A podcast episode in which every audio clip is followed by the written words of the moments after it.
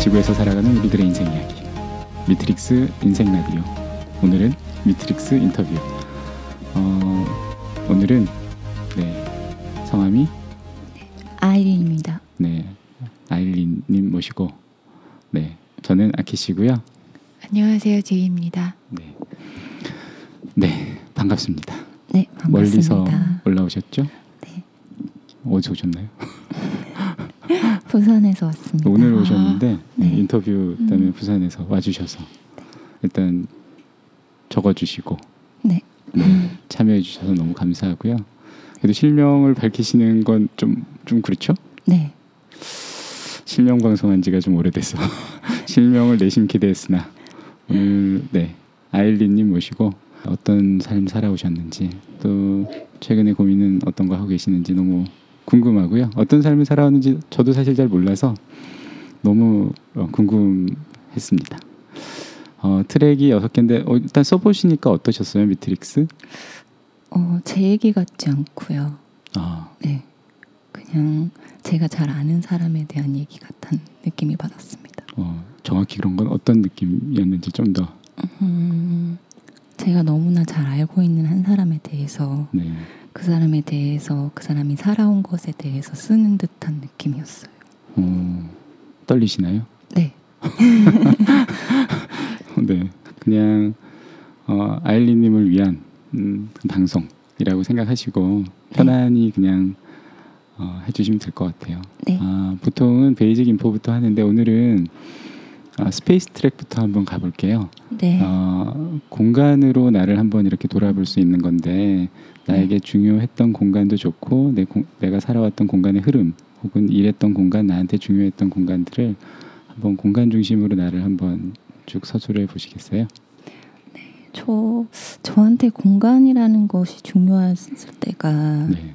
스무 살 스무 살 후반 중반부터여서 어, 그 전까지는 공간에 대한 생각을 해본 적이 없고 일단 태어나신 곳은 태어난 곳은 서울이고요. 아, 네. 네, 서울에서 태어났고 음, 그리고 제가 태어났을 때부터 네.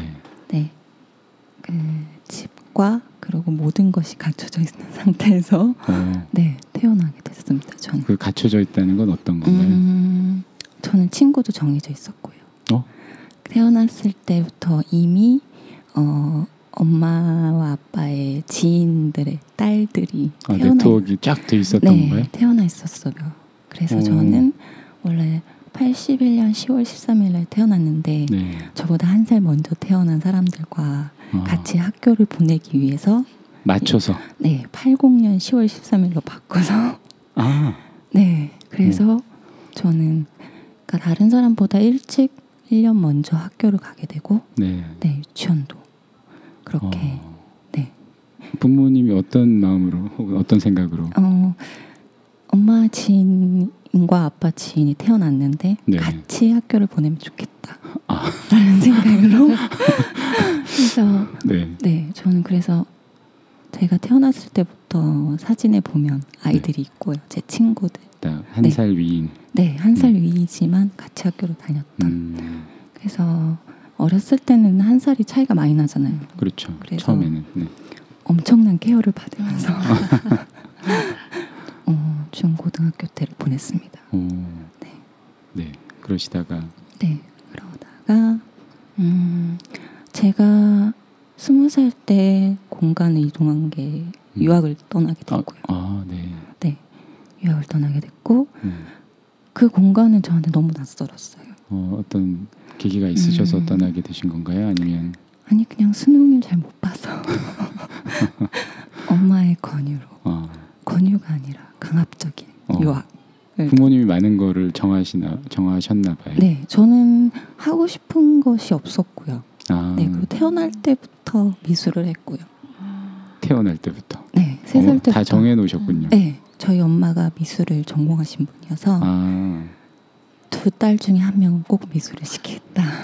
그게 네, 아이린님이셨군요. 그래서 저를 어렸을 때부터 국민학 교 전부터 미술을 시작했고요. 음, 한글을 배우기 전부터 미술. 음. 뭘 그리는 것에 대해서 엄청난 음. 열정을 가지신 분이었어요. 그래서 그러다가 유학을 이제 수능을 못 보고 유학을 가게 됐는데 그 유학 생활이라는 게 너무 힘들었어요. 어디로 가신 건가요? 호주로 처음에 어학연수를 떠났는데 네. 시드니로 가게 됐는데 거기는 무법천지였습니다. 어, 그래요? 네. 음. 뭐 제가 한 번도 보지 못했던 뭐 마리아나 아, 뭐. 이런 것도 시작해서 너무나 개방적인 삶 아, 본인이 하셨던 얘기는 아니죠? 네. 그런 것들이 되게 낯설었고요. 아, 그리고 무섭기도 했었고 아, 혼자서 가신 거예요? 네네 아, 혼자서 가서 부모님이 몹시 케어를 할 것 같은데 그런 데다 이렇게 탁 던져 놓으시긴 하신 거군요. 네 저희 엄마가 3개월에 한 번씩 오긴 했는데요.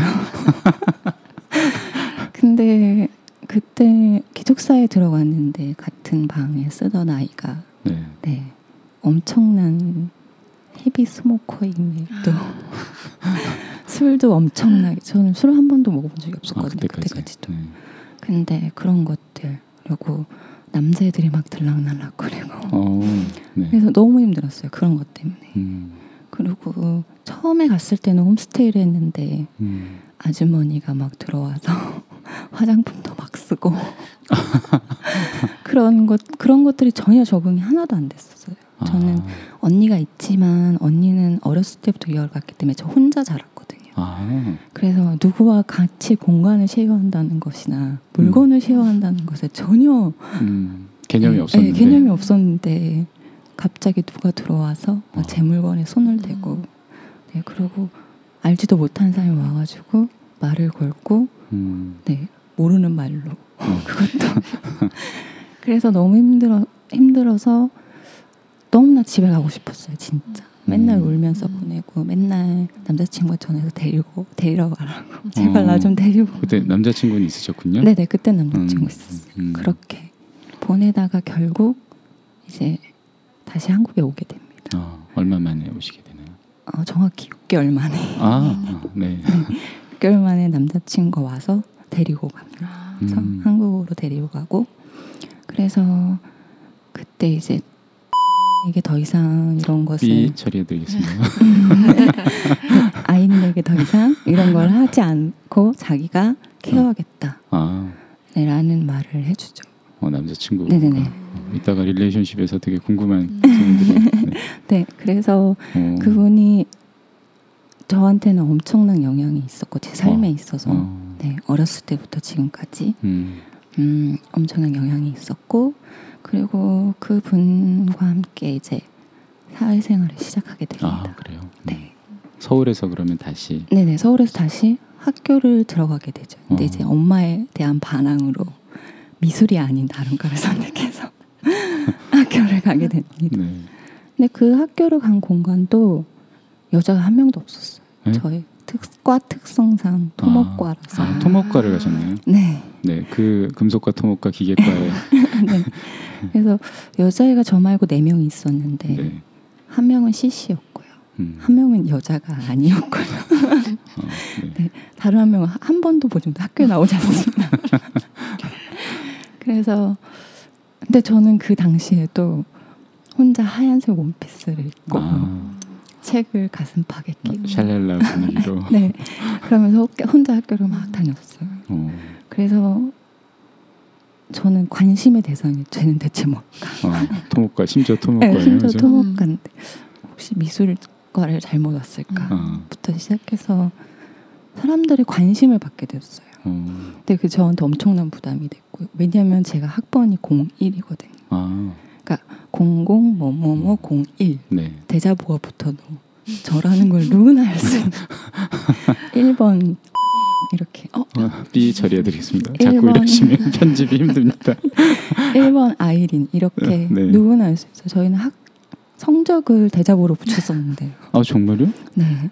어, 그래서 누가 봐도 제가 몇 점을 받았는지를 알 수 있는 상태가 음. 되고 그리고 장, 저는 약간 친구들이 말하는데 있어서 제가 화살표의 끝이라고 어, 어떤 의미인가요? 음, 공이 날아와도 저한테 날아오고 항상. 네 이상하게 어, 그래서 학교 다닐 때 사고가 두 번 났었는데요 아, 한 번은 체육대회 때 네. 누가 공을 뻥 찼는데 저 정말 날라오는군요. 네 정말 정통으로 맞아서 네 그래가지고 응급실에. 네 귀가 귀에 고막이 터지는 아 사건이 정말요? 발견. 네. 그리고 초창기에 이제 그런 과에서 술 먹는 자리 네네. 네 에서 오빠들끼리 싸움이 났는데 소주병이 날라와서 어우. 그때 본인한테. 네 여기 아 네. 네, 네. 저는 보입니다. 네 찢어지는 사건이 네. 발생한 아 저희 어머니 가만히 있지 않으셨겠죠. 네 음, 학교 와서 난리를 그래서 이제 학, 대학교인데. 네 정말 대단하게 난리를 해서 학과장님의 보호를 받고 네, MT 때도 저는 다시 음. 집으로 아 특별보호 대상. 네 특별보호 대상 진짜 그래서 과대 오빠도 저한테 엄청 신경을 써. 어, 근데 그런 것들 때문에 친구들이 없었어요. 음, 네 여자친구는 물론이고 남자친구들도 음. 어, 감히 말을 걸서 네. 그런 상태가 돼. 네. 거기에 상- 대해서 별이가 할 말이 많은 거고. 음. 네, 그런 상태로 학교를 다니게 되고 어, 그리고 토목 과를 선택해서 가다가 이제 학과장님의 추천으로 인해서 3학년 말에 인턴십을 밟게 되면서 네. 회사로 인턴십을 밟게 아, 됩니다. 네. 거길 또 들어가게 되죠. 어, 졸업을 시켜주겠다. 4학년을 다니지 않아도. 음. 네. 아, 거의 네 그런 분위기군요. 네네. 네. 아, 그래서 좀 떠나주겠니? 뭐 이런 분위기인가요? 네. 그런 것도 있었고 그 들어간 회사가 네. 저희 큰 아버지께서 네. 사장으로 있으셨던 어, 토목관에서는 우리나라 5위 정도 어, 네. 되는 네. 반 공무원 회사여서 어, 네. 그리고 그래서 이제 그런 걸로 인해서 제가 학교를 그만 다니고 싶다고 아버지한테 말씀을 드려. 말씀드렸더니 네, 그렇게 되었군요. 네. 그렇죠. 음, 그래서 인턴십을 갔는데 그 학, 그 회사에 오게 된 사람들은 다 대학원 이상 음, 나이 차이가 저와 무려 7살씩 나는 남자들과 네.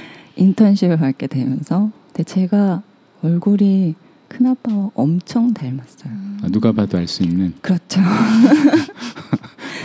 이게 뭡니까? 그래서 그때 그리고 또 전무 전무님이 저희 큰 오빠였습니다.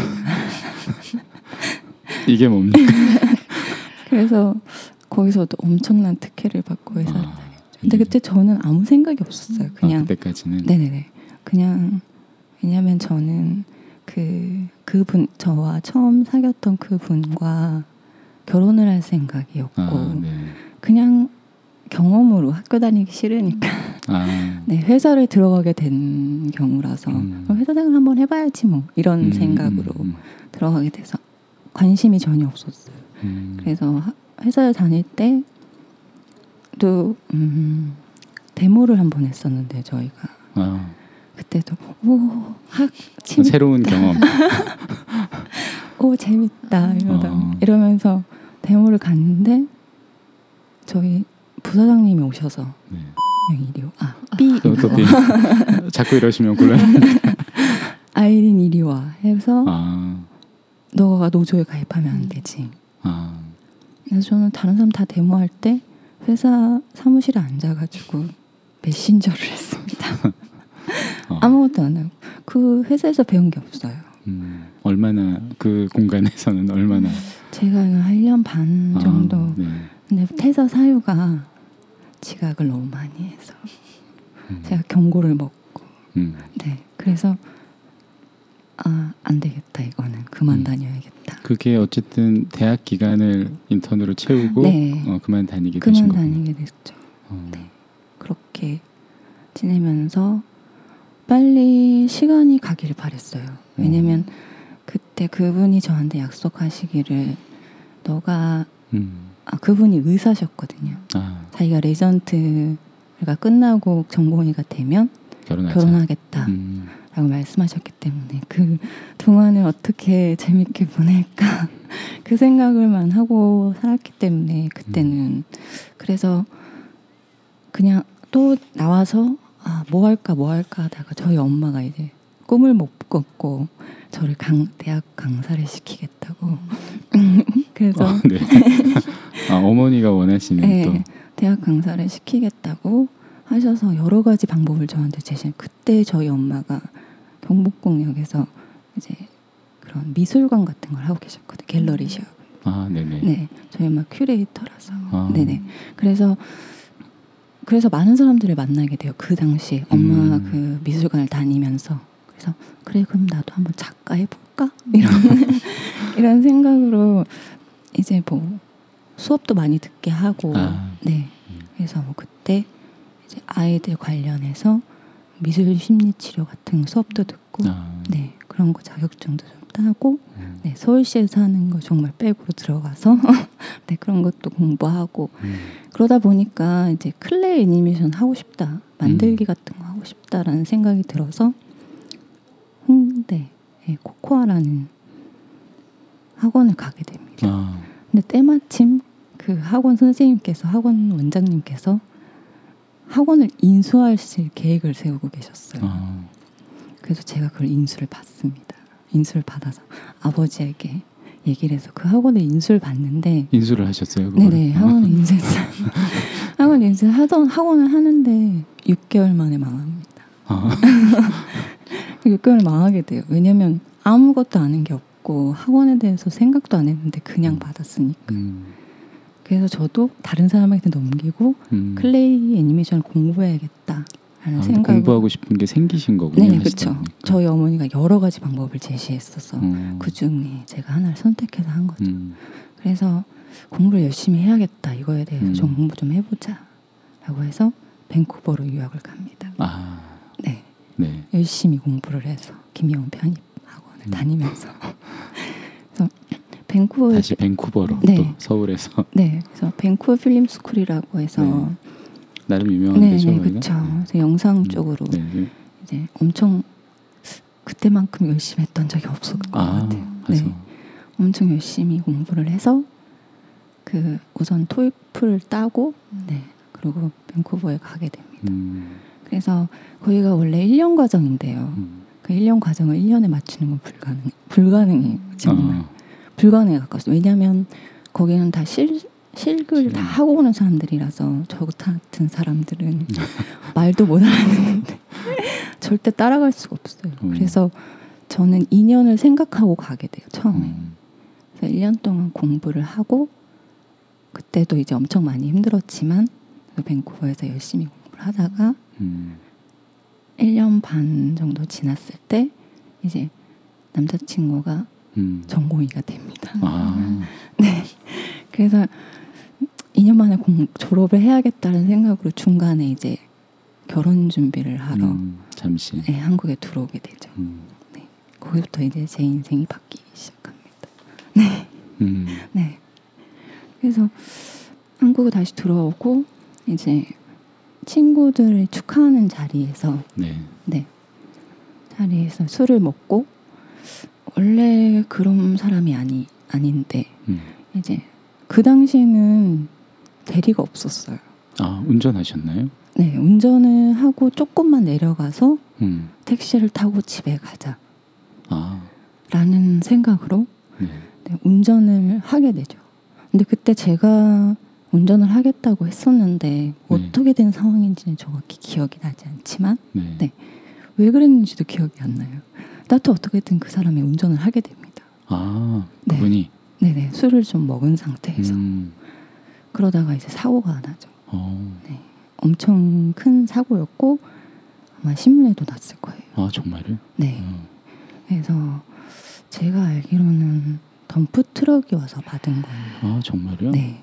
큰 사고였네. 네, 엄청 큰 사고가 났고 제가 기억이 생겼을 당시에는 저는 병원에 있어 병원에서 눈을 떴고 음, 그리고 음, 그 당시에 이제 그런 거예요. 그러니까 순, 혼수 상태에서 깨어난다는 거는 네.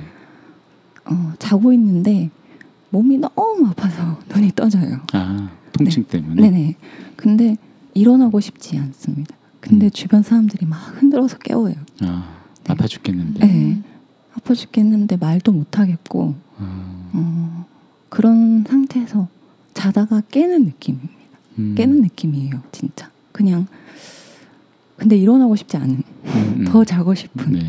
네 그러다가 처음엔 눈을 가리고 있기 때문에 안 보이거든요. 음. 네 근데 말소리가 막 들리는데 그게 동굴 안에서 말하는 듯한 아, 느낌. 음, 네, 그쵸. 그러면서 머리가 너무 아프고 네. 네. 근데 막 사람들이 왔다 갔다 그 앞에서 막 그림자가 왔다 갔다 하는 것이 보이고 네. 정신이 하나도 없어요.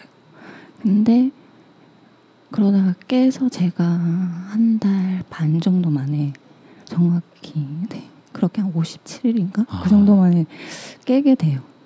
57일 만에 네네. 계시는 건가요? 네네. 저는. 어. 혼 상태에서 깨어나게 이게 되고 공간 트랙이라고 딴 세상 얘기하시는 거는 어쨌든 딴 데 계시다가 57일 네네. 만에 네, 57일 깨어나게 되고 그리고 그때부터 저는 이제 긴 병원 생활을 아, 네, 병원 생활을 하게 되죠. 엄청나게 긴. 그 당시에도 병원을 엄청 많이 옮겼어요. 저희가 부모님이 저를 살리기 위해서. 아, 아, 네. 굉장히 심각한 상황이셨군요. 네네, 엄청 심각한 상황. 그러니까 저가 튕, 튕겨져 나갔다고 아, 들었거든요. 정말요? 네, 저는 정확히 기억이 나지 않아요. 음. 근데 그래서 머리 말고 다 다쳤다고 생각하면 될 아, 정도로 정말요? 네, 음.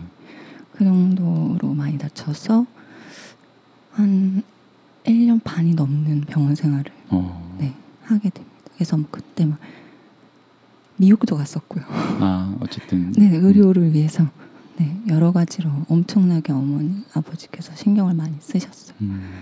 근데 그때 제가 받은 거는 사실 실감이 안 돼요.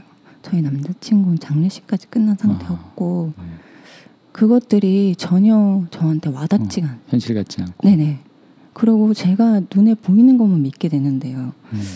제가 눈에 보이는 거는 부모님 너무 아파하시고, 음. 네 그리고 되게 정말 잘 지냈던 그 남자친구의 어머니가 아. 저를 남자 잡아먹는 애라고 음. 말씀하시고 온갖 욕을 다 하시고 그런 것들밖에 눈에 들어오지 않는 거예요. 음. 네, 제 감정을 추스릴 수 있는 시간은 전혀 없어요.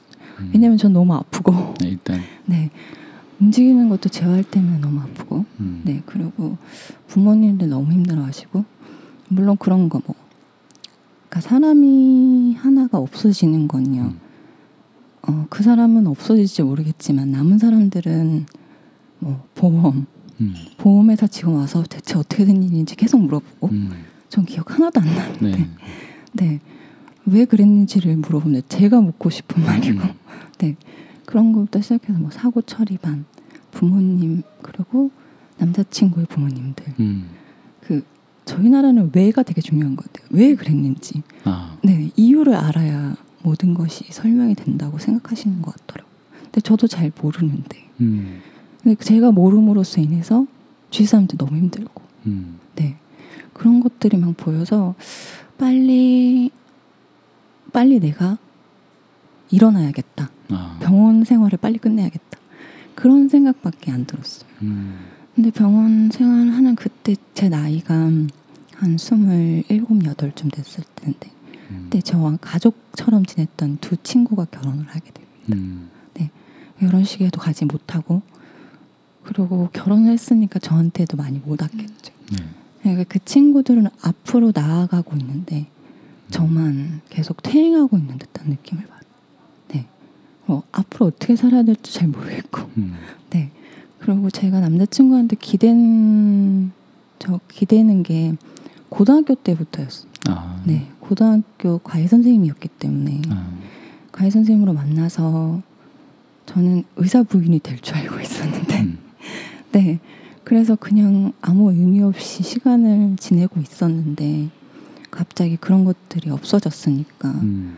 슬픔보다는 아, 내가 뭔가 해야겠다라는 음. 거. 그리고 막 병원에 온갖 소문들. 네, 뭐, 뭐 왔는데 쟤는 저는 즉사라고 들었거든요. 아. 네. 근데 즉사라고 들었는데 뭐 제가 다시 심장이 뛰는 걸 보고 죽었다는 둥. 아. 아. 그런 안, 뭐 말이 막 진짜인지 아닌지 모르겠지만 그런 말들을 아 내가 더 열심히 살아야겠다.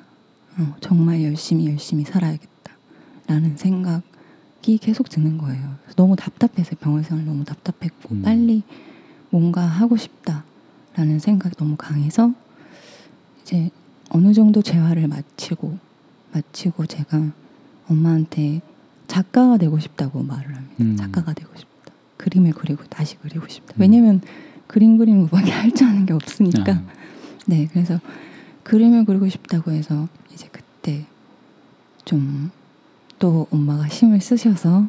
정말 유명한 뉴욕대를 가게 되죠. 음. 네, 뉴욕대 와서 거기서 이제 미술학과란 미술학과인데 약간 거기는 커리큘럼이 큐레이터 과정이라고 있거든요. 음. 그래서 fine 미술이라고 해서 하여튼 그런 게 음. 있어요. 그래서 거기를 가게 되는데 가서 저는 캐, 뭐 그런 게 될 게 아니고 가- 작가가 될 거니까 회화 미술을 계속 음. 하는데 예전만큼 손이 안 되는 거죠. 음. 네. 그 교통사고의 후유증으로 아. 인해서 손이 자꾸 떨리고 아. 네네. 네, 그리고 약간 그때는 색감에 대해서 음. 눈도 시력이 그렇게 좋지 않았기 때문에 제대로 그릴 수가 없는 거죠. 어. 네. 그거를 받아들이는 데까지 음. 엄청난 시간이 걸렸고 그래서 그거 그 때문에 이제 힘들게 돼요. 그거를 아. 부모님 보시고 강제로 이제 한국으로 소환을 하게 되죠. 아. 네, 왜냐면 그때 막 몸무게가 30kg 아 정말요? 네. 어. 빠지게 돼요. 왜냐면 맨날 앉아서 그림만 그리고 있으니까 학교도 안 가고. 어. 네네. 그래서 다시 한국으로 돌아오게 되죠. 돌아오게 돼서 이제 아 그림을 못 그리는구나 내가. 그러면 어떤 방법이 있을까? 음. 라고 생각을 하다가 친구 소개로 벽화 같은 거를 그리게 음. 돼요. 벽화, 벽화 같은 거를 그리러 다니죠. 그래서 그냥 밑색 가는 그런 작업을 음. 하면서 인테리어를 알게 돼요. 아. 네네. 그래서 아 인테리어는 손을 안 그려도 아. 할수 있다. 음. 컴퓨터의 도움을 받아서. 아. 근데 또 제가 토목과를 나왔기 때문에 음. 캐드를 엄청 잘하거든요. 그래서 그때 이제 인테리어 회사를 들어가게 됐죠. 음. 처음엔 주거 공간, 네. 네. 안산에 있는 이제 인테리어 아파트 앞에 있는, 근데 좀 큰 회사였었어요. 아. 그래서 이제 그 사장님 엄청 좋으신 분이었는데 음. 그 사장님하고 이제 청라에 있는 롯데캐슬 음. 모델하우스 공사 아 모델하우스. 네, 거기에 저희가 당, 그 뽑히게 되는 거예요, 음. 모델하우스에서. 그래서 이제 그 공사를 하다가 거기서 이제 실장이란 사람이 이중 계약을 하게 돼요. 아. 왜냐면 저희 사장님께서 실무적인 걸 하는 사람이지 음. 그런 게 아니셨거든요. 그분은 목공부터 시작해서 도장까지 모든 작업을 혼자 하실 수 있는 아, 분이세요. 네. 그래서 AS를 혼자 다니시고 음. 그런데 약간 그런 영업적인 부분은 떨어지시니까 실장을 뒀는데 네. 실장이 이중 계약을 하고 사기를 쳤군요. 중, 네 중국으로 날르면서 아. 회사가 부도가 나요. 어. 네. 거참. 그래서 저는 한, 서울로 돌아오고 이제 그러고 다른 인테리어 상업을 하는 상업을 음. 맡아서 하신 인테리어 회사에 입사를 하고 이제 그러면서 또 회사를 다니죠. 음. 열심히 다니다가 거기는 사장이 엄청 이상한 사람이었어요. 아니면 그 상업 공간이라는 게 너무 리스크가 많다 보니까 이제 돈적인 부분에서도 그렇고 지급이 안 된 업체들한테 지급이 안 되는 음. 상황. 네 그런 걸 보면서 되게 답답하다고 느꼈어요. 왜 이런 식으로밖에 할 수 없는지. 네 그러면서 그런 걸 보면서 아 내가 회사를 하면 어떨까? 아. 네 내가 회사를 하고 싶다. 나 인테리어 회사 하고 싶다. 음. 그래서 인테리어 회사를 차리게 되죠. 아. 네 2년 정도 후에. 그 그래서- 최근 일이군요. 네네. 어, 네. 그래서 인테리어 회사를 마음에 맞는 친구와 함께 음. 이제 저와 차리게 됩니다. 근데 그게 생각보다 잘 됐어요. 회사가 너무 잘, 됐, 잘 됐는데 제가 생각하기로는 인테리어라는 건 저는 디자인을 전문으로 하고 설계를 전문으로 하는데 제가 몸 상태가 그래서 음. 시공을 맡아서 할 수가 없는 거예요. 그게 그래- 그럼. 반쪽 분인 인테리어라고 할수 있죠. 어떻게 보면 음. 완전체가 아니고 그래서 이거가 아니구나. 내가 완전하게 혼자 할 수 있는 그런 회사를 해야겠다. 내가 그런 일을 해야겠다라고 음. 생각해서 지금은 부산에서 정리를 하고 있는 상태입니다. 네 부산까지. 네, 네. 부산에서. 아, 일단 뭔가 릴레이션십도 좀 나오기도 하고 이랬는데 네네. 다음 트랙을 빨리 넘어가서 좀 듣고 싶은 얘기들이 생기네요. 다시 관계 사람들 중심으로 한번 네. 다시 한번 또 엮어볼까요? 네. 음. 제가 처음 태어났을 때부터 친구들이 있다고 말씀드렸죠. 네네 네. 정말 어렸을 때 사진에 태어났을 때 보면 옆에 두 친구가 있습니다. 아, 네. 그리고 계속 그럼 같이 네. 자라는 건가요? 그래서 같은 유치원을 나오고 음. 같은 초등학교를 나오고 중학교까지 같이 다녔어요. 음. 그래서 저는 초중 고등학교 친구들이 없어요. 아, 그, 그 친구, 친구들 네. 그 친구들이 제 제 친구들이고 음. 다른 친구를 만들 필요성이 못 아. 느꼈었어요. 어. 그래서 누가 이제 첫 학교가 시작하면 와서 친구들이 말을 걸잖아요. 그러면 저는 말을 안 했어요. 어. 네, 다른 반이더라도 쉬는 시간에 제 반에 늘, 와서 어.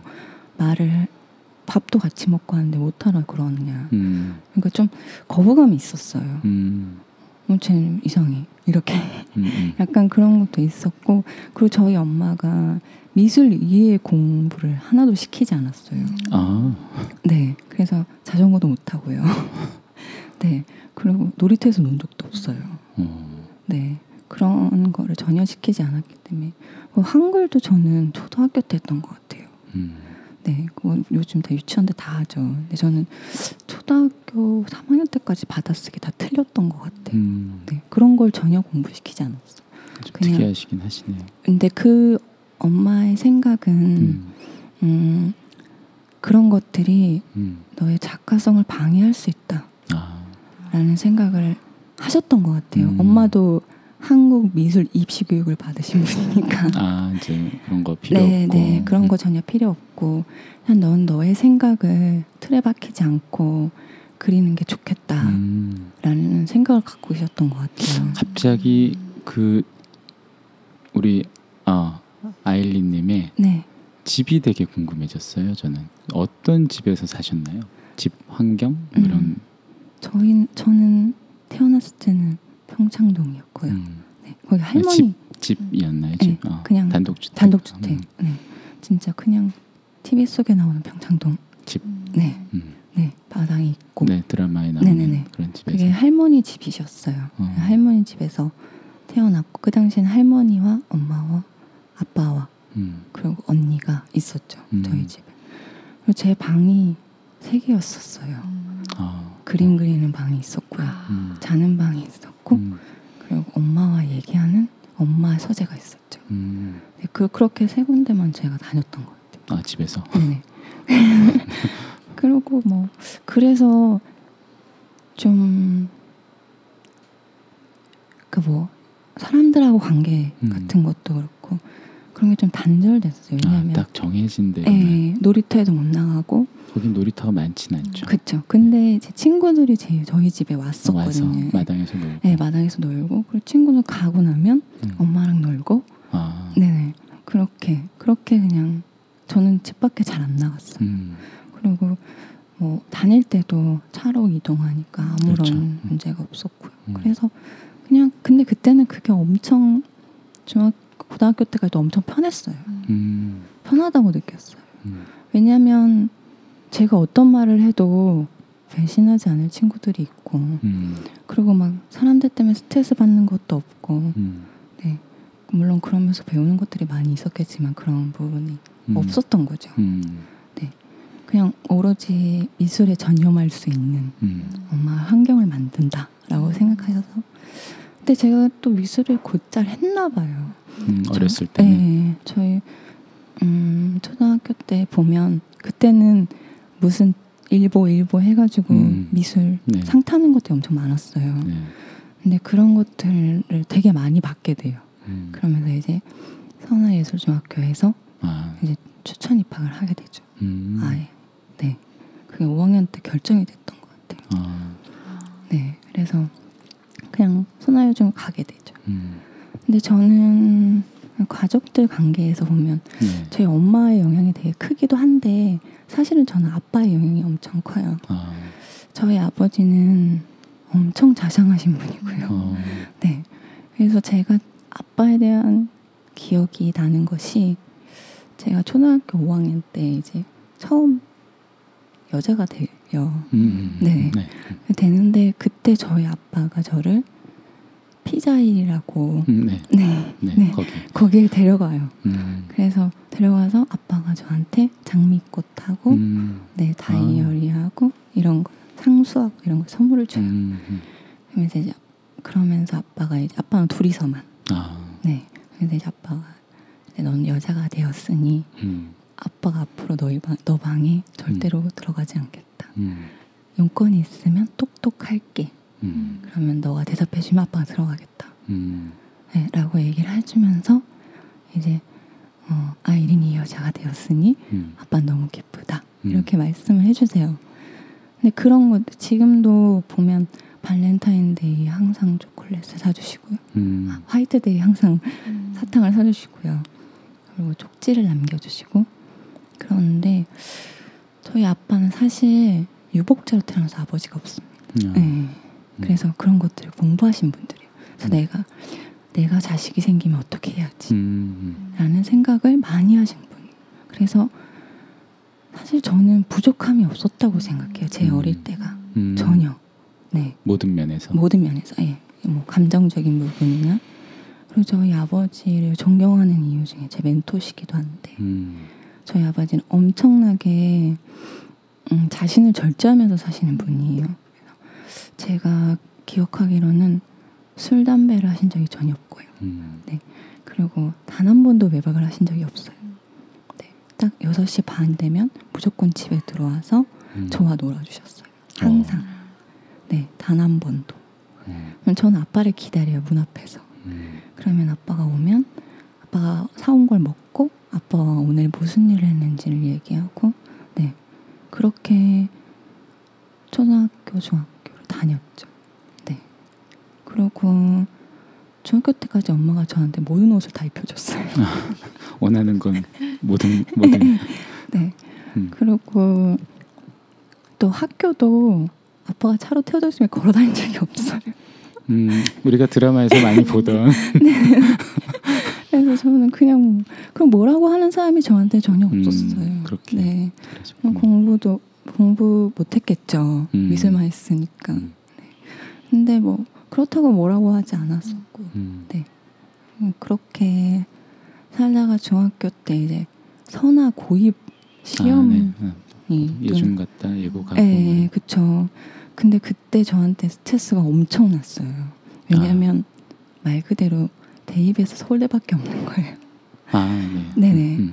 음, 연대 고대 뭐 다른 예고를 가면 그건 정말 최종 망신이 되는 거죠. 음, 저희 엄마가 저한테 그렇게 말을 했고, 아 그, 그런 네. 부담이 있으시고. 예, 그쵸 그렇게 말을 했고 절대 안 된다.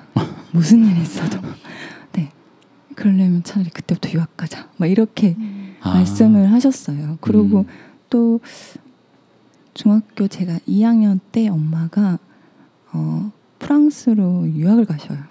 아, 네. 어, 그때 큐레이터 혼자? 네네 어. 큐레이터 과정을 음. 마치기 위해서 6월 가시게 되면서 빈 공간이 생기죠. 아, 네, 할머니가 저를 케어하기 시작하시는데 그때는 저 제가 미술 선생님이 두 분 계셨어요. 아. 학원에서 가르치는 선생님이 계셨고 그리고 큰 선생님에서 대학 교수님이 와서 음. 가르쳐 주셨거든요. 음, 근데 이제 그거를 막 뛰어넘게 돼요. 저한테 엄마의 케어가 없다 보니까 막 집에 늦게 들어가고 아, 근데 근데 그래도 뭐라고 할 사람이 없잖아요. 음. 엄마가 없으니까.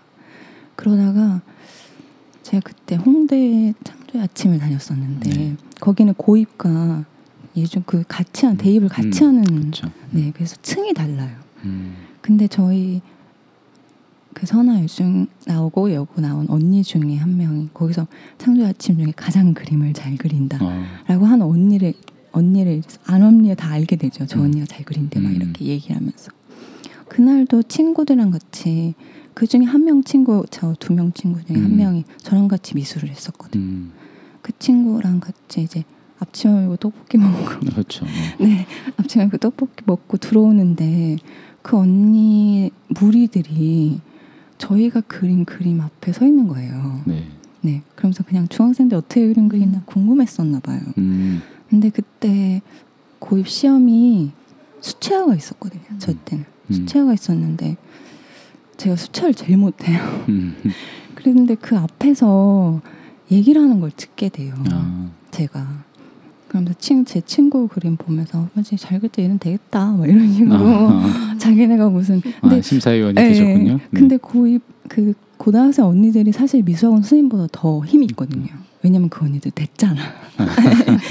서울대생이잖아요. 음, 음, 그러니까 왠지 좀 신빙성 있고 뭐 이런 제 친구는 뭐 얘는 되겠다 이러지만 제 음. 그림을 보고서는 아, 야 얘는 좀 애매모호하다 음. 이렇게 얘기를 하는 거예요 언니들끼리. 음.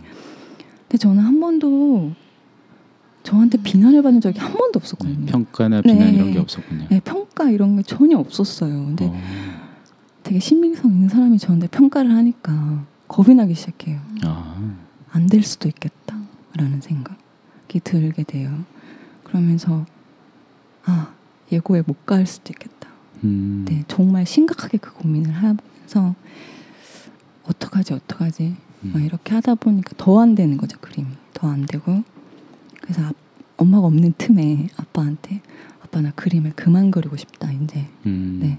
안 될 것 같다 못할 것 같다. 이렇게 얘기를 하면서 미술학원 안 가요. 음, 안 가고 엄마가 돌아올 때까지 고3 고3 아니야 중학교 3학년 한 중반쯤이었나 엄마 돌아왔는데 그때까지 미술 안 해요. 음, 학원 간다고 하고 땡땡이 치고 혼자 막 홍대를 돌아다니면서. 음, 즐거운 시간을 네, 보내셨고, 네 그냥 그냥 그러면서 미술학원 가도 안 그리고 그렇게 지내다가 이제 엄마가 그 사실을 알게 되죠. 음, 알게 되어서 엄마가 그 학교 생활을 마치지도 않은 상태에서 돌아오게 돼요. 제가 그런 거 알고. 아, 네. 그래서 저희 엄마 아직도 중퇴인데. 음, 그래서 돌아오게 돼서 엄청난 설득을 하는데 제가 그때 이제 안 한다고 끝까지 안 한다고 얘기를 하니까 이제 뭐 울며 불며 뭐 그런 얘기를 하니까 아버지께서 하지 마라라고 아. 말씀해서 저는 일반계 고등학교를 가요. 음, 거기서 아는 사람이 한 명도 없잖아요. 아 친구들도 없어지고, 네. 친구도 친구들은 다 이제 갔거든요. 딴 데로. 음, 음, 네. 그러니까 친구도 없고 아는 사람도 한 명도 없고. 네. 그래서 근데 무섭다기보다는 말을 거는 애가 한 명도 없어요. 음, 저한테. 음, 네, 왜냐면 걔는 중학교 때부터 같이 올라온 애들이니까 학교를 고등학교로 올라온 애들이니까. 근데 소문이 돌기 시작하죠. 음, 야, 쟤 머리도 길고 하니까 그때 음. 저희 단발령 있었거든요. 아, 근데 저는 머리를 하- 자른 적이 별로 없어서 항상 엉덩이까지 긴 머리를 하고 있었어요. 음. 근데 감히 선생님들이 제 뭔가 있나 보다 하면서 자르라는 안 해요. 어, 어, 그래서 그래가지고 그냥 그러고 다니니까 되게 사람들이 저한테 감히 말을 못 걸고 음, 그냥 저 혼자만 학교를 다녀요. 근데 되게 제 친구들이 착한 거는 그렇게 다니는데도 끝나면 애들이 저희 학교에 와요. 아, 제두 친구들이 만나러? 네 만나러. 그리고 저도 만나러 가고. 음, 그래서 그렇게 그냥 그때 그런데 그때 이제 친구들 제 친구들하고 같이 있는 시간이 적다 보니까 음, 사람들이 이렇게 보게 돼요. 음, 사람들이 보는데 사람들이 저를 보는 눈빛이 음 되게 호감 있다 이런 걸 느끼게 돼요. 아, 그러니까 되게 이상하게 쳐다보는 게 아니라 음, 말을 붙이고 싶은데 말을 안 건다 이런 느낌을 받게 돼요. 어, 그래서 근데 제가 또 그때 용기가 없어서 말을 못 걸죠. 음, 그러다가 그렇게 그냥 다니 그냥 아무하고도 말을 안 하고 학교를 다니다가 그게 신비주의가 됐는지 어쨌는지 예, 하고 다니다가 다니면서 이제 공, 공부를 해야 되죠. 입시가 있으니까. 그래서 다시 고등학교 때 미술학원을 가요. 엄마 아, 네 미술을 하게 돼요 다시 어쩔 수 없는 어쩔 거죠. 수 없이. 네. 근데 이제 그때는 또 목표가 음. 이제 한예종이 되죠. 아, 네, 네, 그쵸. 네. 엄마가 다 이번 한 번에 갈아엎자. 음, 어? 서울 안가 예고 안 가도 된다 음. 이렇게 생각을 하면서 그래서 공부를 엄청 시키게 돼요. 음. 왜냐면 한예종 공부도 잘해야 네, 되니까. 공부도 네. 해야죠. 그러면서 과외 선생님 만나게 되죠. 아 그때 만나시게 네. 되는 거군요. 그래서 서울대 의대생 그 당시에 그분이 군의관이셨을 거예요. 음. 네, 그럼 시간이 좀 나니까 이제 부탁을 해가지고 저를 고등학교 2학년 때부터 음. 과외를 시키게 됩니다. 열심히 안 했죠. 근데 아, 네, 열심히 안 했는데 근데 학교 성적이 꽤 나왔었어요. 음. 그분이 가르치는 것이 워낙 그런 쪽이 발달되신 분이라 음. 그리고 그분은 그 사람은 음, 집이 좀 어렵기도 했었어요. 음. 집이 좀 어렵기도 했었고 그리고 그 이제 자기가 벌어서까지는 아니지만 그래도 생활은 자기가 해야 되는 음. 사람이었었고 제가 그때 느끼기에 제가 느, 아는 외부의 다른 사람이에요. 아 네. 거의 처음으로. 처음으로, 음. 예, 그쵸. 남자이기도 하면서. 음. 네. 그래서 그리고 되게 자상하고 네, 저보다 나이는 엄- 일곱 살이나 많지만 네, 자상하고 그래서 그 사람을 좋아하게 돼요. 음. 먼저 좋아하셨군요. 네, 고등학교 때 처음 처음에 되게 싫어했죠. 처음에는 막 이것저것 저한테 막 뭐라고 음. 하니까 싫은데 나중에는 제가 고3 중반 때까지 저를 가르쳐 줬거든요. 군의관이 끝날 때까지. 아, 네. 그때 가르쳐 줬을 때 까지 그 다음 아래는 엄청 좋아하게 돼요. 그 음. 사람한테. 그래서 제가 고등학교 3학년 때 그만둘 때도 좋아한다고 말을 했어요. 어이가 없었겠죠. 엄청 당황했겠죠. 그래서 음. 근데 그때 그 사람이 그래 그러면 고등 대학교 들어가서 다시 보자 이렇게 음. 말을 하고 가요. 되게 좋은 분이네요. 어이 없었겠죠. 근데 그래서 제가 공부를 막 하다가 수능이 안 될 것 같은 느낌이 음, 드는 음. 거예요. 그래서 수능을 보고 나서 안 될 것 같은 느낌 들지만 그 수능 보고 나서 음. 찾아가요. 음. 네, 찾아가서 용기가 좀 있으셨군요. 네 처음 좋아한 사람이니까 음. 눈에 보이는 게 없었겠죠. 그냥 찾아가서 음. 이제 그날 앞에서 10시간인가 기다렸던 기억이 10시간? 나요. 네. 네. 음. 응급센터 앞에서 음. 네, 기다려가지고 이제 두 친구 같이 기다려주다가 음. 네 기다려주다가 안 되겠다 싶었는지 가더라고요. 제가 아, 안 간다 집에 안 간다고 하니까 음. 그래서 기다려가지고 근데 그분이 나와요 나중에는 음. 제가 갈 줄 알았는데 안 간 거죠. 음. 그래가지고 빨리 저랑 사귀어 주세요 이렇게 음. 얘기를 해요 제가 음. 네 그랬더니 알겠다라고 하시더라고요. 어, 한 번에. 네, 음. 알겠다 생각을 하시더라고. 요 그러면서 근데 중요한 건 내가 너한테 지금 해줄 수 있는 게 아무것도 없으니까 기다려야 된다. 음. 그 동안에 너는 학교를 어떻게든 어, 가, 가라. 가라. 음. 그 말씀하셔서 제가 유학을 가게 되는 거예요. 아, 네, 그렇게 이어지는 거군요. 네네 유학을 가게 되고 음. 유학생활 너무 힘들어서. 시드니 6개월. 네, 또. 너무 시드니에서 3개월 있었고 음. 그때 시드니에서 한인 학생이 죽게 돼요. 아, 네, 그 어, 사고가 그런 사고 있었. 네, 있었어요. 네, 네, 네. 칼이 찔려서 죽게 네, 돼요. 네. 네. 그래서 엄마가 이제 옮기게 되죠. 아. 딴 데로 음. 옮기게 되면서 거기 있다가 너무 힘들어서 맨날 울면서 전화를 해요. 진짜 맨날 맨날 울면서 음. 데리러 와달라 제발 부탁이다. 어. 근데 그분이 데리러 온 거죠, 저를. 아, 그러면서 부모님한테 이제 그 음. 말씀을 하시고 음. 그러면서 이제 좀 엄마의 영향에서 벗어나요. 아, 엄마도 그래 뭐 저 정도면 음, 삶이 나쁘지 않겠 너의 삶이 나쁘지 않겠다라고 음. 생각을 하셔서 이제 그렇게 결정을 저희 아버지도 음. 쟤는 믿을 만하다라는 음. 생각을 갖고 계셨는지 좀, 좀 듬직하셨나 봐요, 그죠? 왜냐하면 우선 직업이 음. 의사니까 네 의사고 나름 엘리트 코스를 밟아왔고 그리고 저희 아버지도 되게 엘리트 코스를 밟아오신 분이거든요. 네 성동고등학교 그다음에 고대 서울대 대학원 이런 음. 식으로 음. 그래서 두 분의 코드가 잘 맞았던 것 같아요. 그래서 괜찮다라고 음. 생각을 하게 돼서 이제 이 그래서 저는 대학교 때 미팅 한번 해본 적이 없습니다. 음, 음. 물론 미팅 안 됐겠죠. 누가 학교 여신을 건드리겠습니까? 그래서 미팅 해본 적도 없고 친구들하고 만날 때도 친구들은 그때 막 남자친구에 대해서 막 울기도 하고 근데 저는 그런 것도 전혀 음. 없었어요. 음, 소가리도 없이. 네. 소갈이라고 하면 왜 오빠는 맨날 공부만 하는 걸까? 아, 어, 우리는 왜 맨날 이렇게 학교 도서관에 앉아서 쟤는 공부하고 저는 앞에서 그냥 찍뭐 TV 뭐, 뭐 보고 뭐 음. 인터넷 하고 뭐 이런 식으로. 이런 식으로 맨날 데이트만 하고. 음, 근데도 그때 불만이 없었어요. 왜냐면 다른 게 뭔지를 잘 모르겠거든요. 음, 영화 보면 최고 좋았고. 아, 네. 그런 식으로 네. 그냥 뭐 어떻게 연애를 하는지도 잘 몰랐고요 그 음. 당시에는. 그냥 원래 또 과외하다 만났으니까 이게 연애인가 음. 보다. 네 그런 식으로. 그래서 저는 그런 걸 잘 모르는 것 같아요. 음, 알콩달콩하고. 친구들은 괴로운 것 같고 맨날 음, 저러는 거 보니까 아, 난 정말 다행이야. 막 이러면서. 어, 뭐 남자친구 누구 만날 생각도 안 하고. 네. 안정적으로 진짜. 음, 네 그런 삶 속에서 살게 되죠. 정말 온시속의 화초처럼. 음, 네 물 주는 거 잘 받아먹고 무럭무럭 자라는 거죠. 음, 예쁘게만. 네. 고통 없이. 음. 그렇게 살아왔던 거예요 스물여덟 살까지. 그러다가? 네 그러다가 이제 사고가 나고 없어짐 느끼고.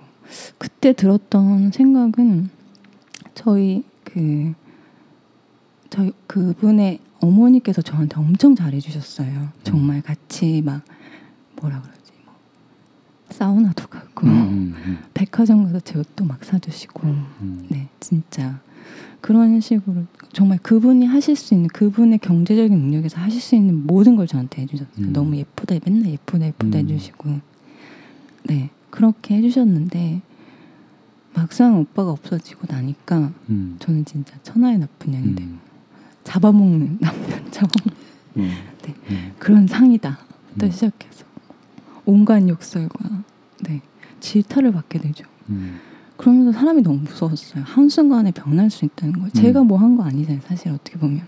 네.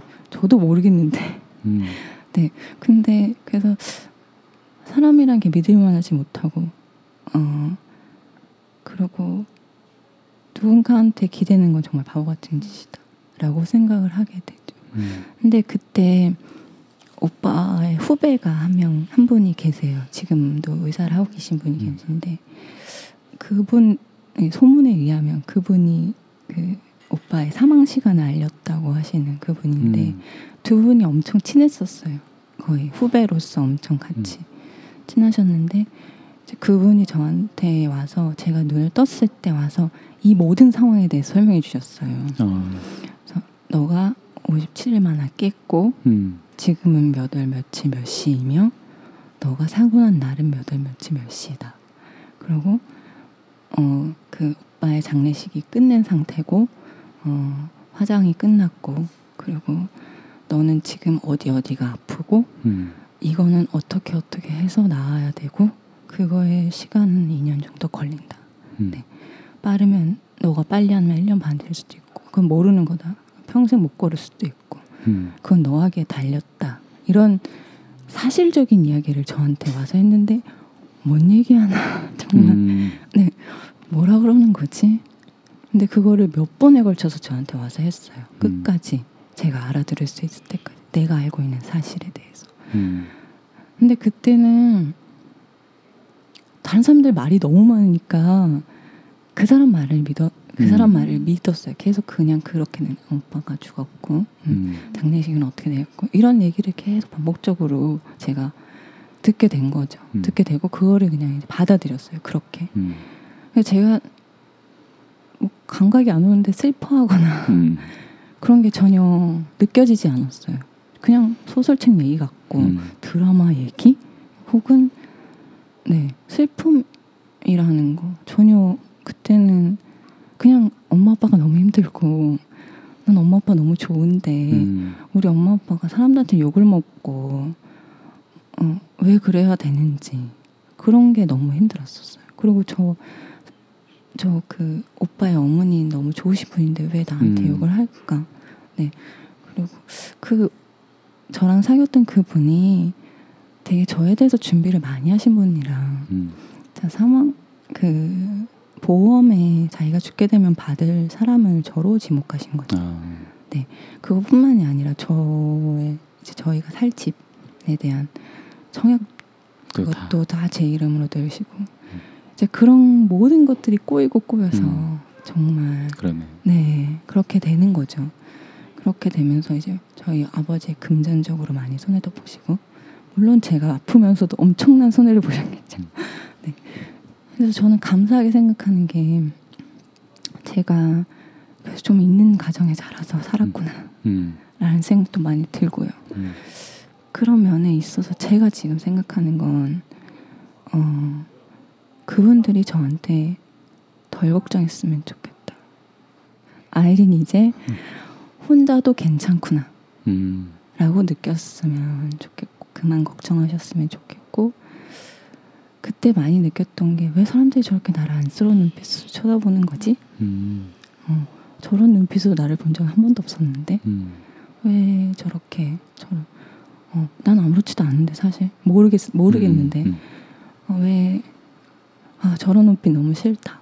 네 그런 게 되게 강했고 그리고 이제 친구들 다 결혼하고 앞으로 나아가고 있는 것 같은데 나는 뭘 해야 될지 모르겠고 열심히 해야겠다. 음. 네. 뭘 하더라도 최선을 다해야겠다. 물론 저도 그런 생각 많이 했죠. 아, 왜 내가 살았을까? 음. 오빠가 살아야 되지 않았을까? 음. 음, 뭐부터 시작해서 그리고 병원에 온갖 소문이 다 돌아요. 뭐 음. 감쌌다. 아. 아니부터 시작해서 뭐, 뭐 하여튼 뭐 드라마 같이 말도 안 되는 소문이 많아요. 음. 근데 그런 것들 진짜인지도 모르겠고 만약에 그게 진- 목격자가 전혀 없으셨나 봐요. 그죠? 네, 목격자라고 해봤자 밤이었으니 새벽이었으니까 네 이렇게 그, 그때 사고 난 거 저희뿐만 아니라 그 덤프트럭에 타고 계신 분도 사고가 났고 근데 그분은 다치진 않으셨는데 기억이 안 난다고 하시더라고요. 아. 그러니까 많이 다치신 건 아닌데 기억이 안 난다고 하시고 저희가 그냥 차 밑으로 들어갔다고 뭐 예, 그런 상태였고 그래서 뭐 근데 그거에 대해서 그 후배 분께 음. 말씀을 드리면 그런 거는 모르는 거니까 신경 쓰지 음. 말라 이렇게만 말하고 음. 그래서 뭐 그런 식으로 계속 병원 생활을 하다 보니까 아 정말 열심히 살아야겠다 모든 일에 최선을 다해야지 음. 근데 그게 지금까지 제가 살아오는 생각인 것 같아요. 진짜 열심히. 네. 왜냐하면 뭐 이렇게 얘기하면은 좀 웃긴데 2인분 살고 있으니까 음. 음, 그런 것도 있고 어 그리고 좀 더 다른 사람보다 많이 지쳐졌다. 왜냐면 나는 28까지 아무것도 모르고 살았으니까 음. 그런 것도 있는 것 같고 네네 그런 것 같아요. 음. 네, 힘든 얘기 또 네 네, 괜찮습니다. 괜찮아요. 네. 그 이후의 관계에 대해서는 또 그 이후에는 이제 제가 열시, 어, 뭐 열심히 해야겠다고 생각해서 이제 뉴욕에 갔는데 음. 그때부터 슬픔의 시작이었던. 아 오히려 네, 왜냐면 이제 제 주위에 아무도 안 보이잖아요. 네.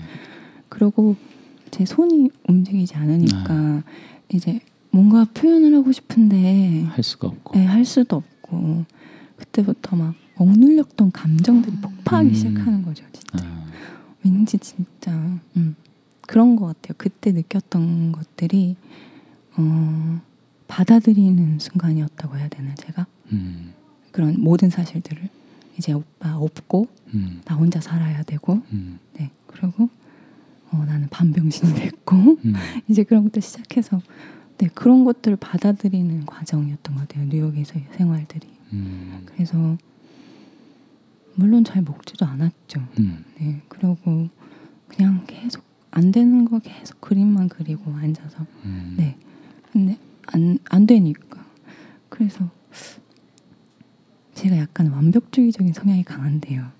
그때 그런 것들이 더 심해졌던 것 같아요. 음. 그래서 보통 그림을 그리면 음. 다른 분들은 안 되면 다른 색 캔버스에 그리잖아요. 저는 하얀색으로 칠한 다음에 다시 그렸어요. 음. 네. 그 위에 하얀색 더 칠하고. 왜냐면 남기고 싶지 않아. 아. 네. 아예 인- 남기고 싶지 않다는 생각에 네. 제가 유화를 전공했는데 유화 그 위에 하- 하얀색으로 다시 덮고 다시 그리고 다시 그리고 음. 엄청나게 많. 그래서 한 점도 안 남아 있어요. 음. 네. 그때 그림. 네. 한, 하나도 안 남아 있고 있는 거라고 그때 밴쿠버 필름 스쿨 다녔을 때 그때 그림 몇 점? 음. 네, 있고 어렸을 때 그렸던 거 이런 것만 있지. 뉴욕대에서 그렸던 거는 하나도 없어요. 다 음. 폐기 소각한 거. 음. 그러니까 싫어하는 거죠 그런 음. 것들을. 그런데 그때 막 받아들이면서 되게 힘 많이 힘들었었어요. 엄청 네 진짜 잠도 한숨도 못 자고 음. 어, 너무 힘들면 눈물이 안 나요. 음. 네, 울 수가 없죠. 네. 근데 막 그런 시간들을 한 1년 반 보내면서 멈출 수가 없었어요. 근데 그림 그리는 거. 음. 네. 왜냐면 완벽한 그림이 나와야 뭔가 내가 이제 괜찮다라는 느낌이 드는 거예요. 음. 예전처럼 그릴 수 있어야. 근데 안 되고 계속 안 되고 안 되고 안 되고. 네. 그리고 예전에 좀 족창적인 그림 못 그려도 100% 묘사는 가능해. 음. 음. 그런 생각을 음. 강했거든요. 왜냐면 음. 스킬적인 면에서는 전혀 음. 문제가 없어요. 왜냐면 다른 애들보다 엄청 빨리 시작했으니까요. 음. 그래서 제가 따라 그리는 거는 최고야. 이런 음. 생각이 있었거든요. 음. 근데 그것도 안 되는 거예요. 이제 아. 안 되고 뭔가 막 그래서 아 그걸 안 되면 영감적인 그림을 그려야겠다. 음. 그래서 어떤 거에 영감을 받아야겠다라는 생각에서 고전을 막 읽었어요. 음. 책을. 음. 근데 이해도 안 되지만 그러니까 이해도 안 되면서 막 읽었는데 거기에 있는 거를 표현을 못 하니까 너무나 너무 답답하고 인간 내가 이상해지는 게 아닐까 이런 음. 생각도 들면서 음. 그리고 또 그때 뉴욕대에서 하는 거는 평가를 할 때 이제 모든 학생들을 불러놓고 하는데 음. 제가 그때 읽었던 게 깊이의 강요라고 음. 되게 좋아하는 작가의 음. 책인데 정말 그 스킬 똑같 똑같아요. 어쩜 그런지 네 음. 예쁘고 단정한 학생이 있으면 깊이가 없다고 얘기하고요. 음. 미친 것 같은 애가 그리면 너는 깊이가 있다고 얘기합니다. 진짜 아, 그래서 저는 그걸 보면서 아 음. 작가는 진짜 아무것도 아니구나. 네 저희 엄마가 그때 큐레이터를 하시다 보니까 음. 작가의 생활이라는 게 정말 누가 1억에 음. 누구의 그림을 샀다. 음. 그러면 이제 그 사람의 값이 올라가고 그렇죠. 음. 그런 일면을 보게 돼요 그때. 그래서 아 작가로서 못하겠다. 전 음. 작가가 될 수 없구나. 음. 라는 생각을 하고서 이제 엄마의 부름과 맞춰서 돌아오게 되는 돌아오고. 거죠. 음. 근데 지금도 아직까지 그림 그리고 싶다는 생각을 많이 해요. 음. 네. 왜냐하면 그게 제가 감정을 표현하는 데 있어서 가장 뛰어난 방법, 제일 잘 표현할 수 있는 그 가수가 자기 감정 표현을 노래 부르는 것처럼 음. 물론 근데 좀 성대가 다쳤다고 다른 톤이 나오더라도 음. 그게 제 인생을 표현할 수 있으면 괜찮다라는 생각이 들긴 하는데 다시 하기는 두려운 거죠. 그 맞닿는 음. 네 다른 모체의 다른 모습이 어려운 것 같아요. 그래서 음. 언젠가는 한 번쯤 그림 그리고 싶다라고 생각을 하죠. 언제나. 네. 그렇고 나서 이제 다시 한국 돌아오고 나서 이제 인간관계에 대해서 엄청나게 생각을 하게 돼요. 어. 어떤 식으로 사람들이 나를 보고 음. 내가 어떤 식으로 사람을 대해야 될까? 예. 그렇게 생각을 많이 하게 돼요. 내가 어떤 사람이 돼야 될까? 사람들 음. 앞에서. 근데 제가 뭐 느꼈던 분은 사람들이 다 호감을 갖고 봐. 음, 생긴 건 나쁘지 않나 봐. 이런 생각을 하게 돼요. 네, 나쁘지 않으세요. 음. 사람들 다 호감 가지고 음. 저를 보게 돼요. 근데 제가 그 중간 중간에 사람들하고 이렇게 새로운 사람하고 만난 적이 없다 보니까 아. 어떤 식으로 내 나를 설정해야 되는지를 모르겠는 거예요. 아. 네, 어떻게 나를 표현해야 음, 되는지. 음. 그두 친구는 가족 같아서 음. 내가 제가 무슨 말을 해도 어, 아유 알았어 알았어 하고 말고 저도 저 또한 그렇거든요. 음. 네. 그래서 저는 되게 다른 사람 잘못에 되게 간대해요. 음. 간대하는데 사람들은 안 그런 거예요. 제가 조금만 잘못해도 비난의 화살이 날라오는 아, 거예요. 음. 네, 음. 그걸 느끼고 눈빛에서 느끼고요. 음. 그걸 느끼게 되는 거예요. 제가 그냥 뭐.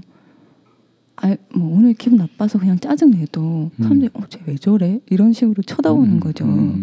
근데 원래 안 그러잖아요, 사람들한테. 다 공적인 자리에서 안 그러잖아요. 음. 근데 저는 그게 되게 서울 뭐 어, 감정에 되게 솔직하게 얘기를 하는 건데 음. 사람들이 저 이상한 사람으로 취- 취급을 음. 하는 거예요. 음. 그래서 아 그러면 안 되나 보다.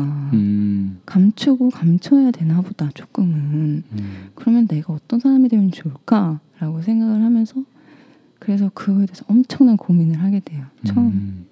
그래서 그럼 다행히 제가 처음에 들어간 회사의 사장님께서 너무 좋으신 분이어서 음. 저의 그런 면을 많이 받아주셨어요. 이런 사람이 돼야 된다. 사람들 만날 때는 음. 네가 이런 생각을 갖고 있어도 그렇게 하면 안 돼. 뭐 이런 음. 식으로 많이 가르쳐 주셨어요. 저한테 아. 엄청 많이. 그리고 어, 예, 그분이 많이 가르쳐 주셔서 제가 제 어떤 저에 대한 사람에 대해서 이제 설계하는 데 있어서 도움을 많이 주시죠. 음. 설계가 됐어요. 그래서 어느 아. 정도. 근데 돼가지고 회사 생활을 이렇게 하고 회사도 창업해서 하고 하다 보니까 마지막에 회사 창업해서 느꼈던 생각이 과연 그게 내 모습일까? 음. 네. 그러는 게 과연 내 모습일까? 진짜 음. 나의 모습일까? 음. 라는 생각이 많이 들게 됐어요. 음. 이러는 게 내 모습일까? 네. 그냥 최선을 다하고 남 남이 뭐라고 해도 그냥 하고 이런 그런 것들이 저 자신의 진짜 저 자신에 대해서 깊이 들여봐 보는 시간을 가졌으면 좋겠다. 음. 네. 진짜 이게 내 모습인지. 음. 근데 그건 되게 어려운 것 같아요. 사실 자기 모습을 진짜로 전 잘 모르겠거든요. 어떨 땐내 음. 모습인 것 같기도 하고 어떨 땐 아닌 것 같기도 하고. 근데 사람들의 영향 제 모습에 대해 사람들의 평가를 벗어날 수는 없는 거잖아요. 그렇죠. 그건 네. 글쎄요. 네.